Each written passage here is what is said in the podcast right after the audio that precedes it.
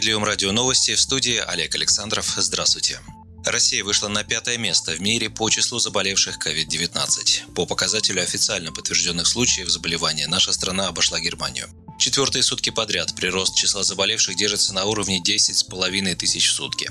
40% заболевших не имели клинических проявлений болезни. Скончались от пандемии за минувшие сутки 86 россиян. Всего же в стране выявлено 165 929 заболевших, а число выздоровевших пациентов увеличилось до 21 327 человек. За весь период в России от коронавируса погибли 1537 человек. Несколько дней назад главный внештатный инфекционист Минздрава Елена Малинникова отметила, что низкая смертность от коронавируса в России объясняется своевременностью выявления инфекции у зараженных и оперативностью лечения. Самый высокий процент смертности от COVID-19 наблюдается в Псковской области, республиках Адыгея, Удмуртия, Ингушетия и Хакасия. Это данные Яндекса. Тройка лидеров по числу выявленных заболевших не изменилась – Москва, Подмосковье и Санкт-Петербург.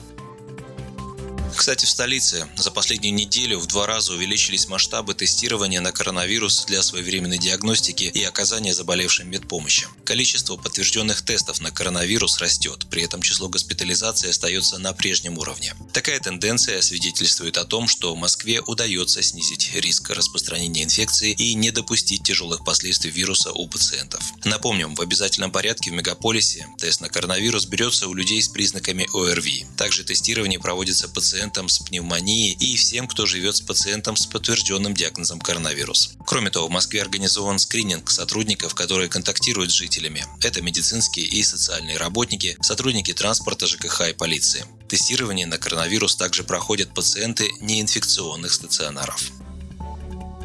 Стало известно, когда начнутся выплаты увеличенных пособий по безработице. Федеральная налоговая служба разъяснила порядок получения субсидий, на которые смогут рассчитывать работники организаций малого и среднего бизнеса, а также индивидуальные предприниматели из наиболее пострадавших сейчас отраслей экономики. Деньги начнут поступать на счета с 18 мая. Пособие на каждого штатного работника таких организаций и ИП составит 12 130 рублей. Малый и средний бизнес получит средства в полном объеме, даже если сотрудники таких предприятий переведены на полставки, пояснили в ведомстве. Индивидуальным предпринимателям субсидия выплачивается на каждого наемного работника, а если их нет, то владелец бизнеса может получить выплаты на себя. Заявление о получении субсидии можно подать через личный кабинет налогоплательщика на сайте ФНС или отправить по почте. Документы на выплаты за апрель будут приниматься с 1 мая по 1 июня, а за май с 1 июня по 1 июля. В налоговой службе также подчеркивают, что претенденты на субсидии должны соответствовать определенным критериям, а вид деятельности должен быть включен в перечень наиболее пострадавших отраслей, ранее его определило правительство.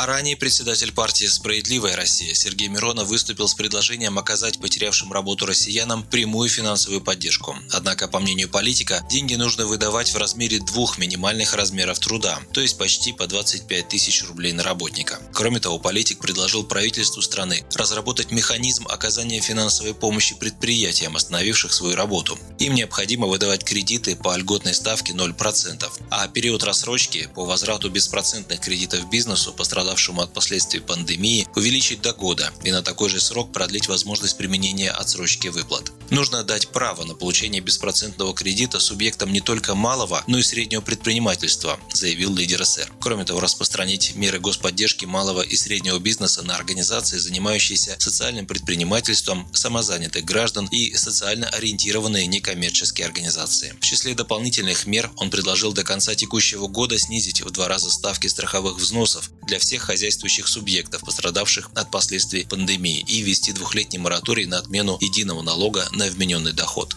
В своем обращении к правительству страны Сергей Миронов констатирует, что усилиями Кабмина и региональных властей удалось предотвратить взрывное распространение инфекции по территории страны, но сейчас требуется увеличить государственную поддержку граждан и предприятий реального сектора экономики. С 2014 года наши граждане стали беднее на четверть. Такое мнение озвучил вице-президент Конфедерации труда России, член Комитета Госдумы по труду, социальной политике и делам ветеранов, заместитель руководителя фракции «Справедливая Россия» Олег Шейн в ходе онлайн-маевки на Справедливом радио. Он полагает, что российским властям нужно делать то же, что делают европейские власти, а именно на период пандемии обеспечить базовый основной доход для граждан страны. И деньги для этого есть. Правительством накоплено 17 триллионов рублей. Если этого не произойдет, то режим самоизоляции соблюден не будет, и проблемы, связанные с пандемией, будут длиться дольше, уверен он.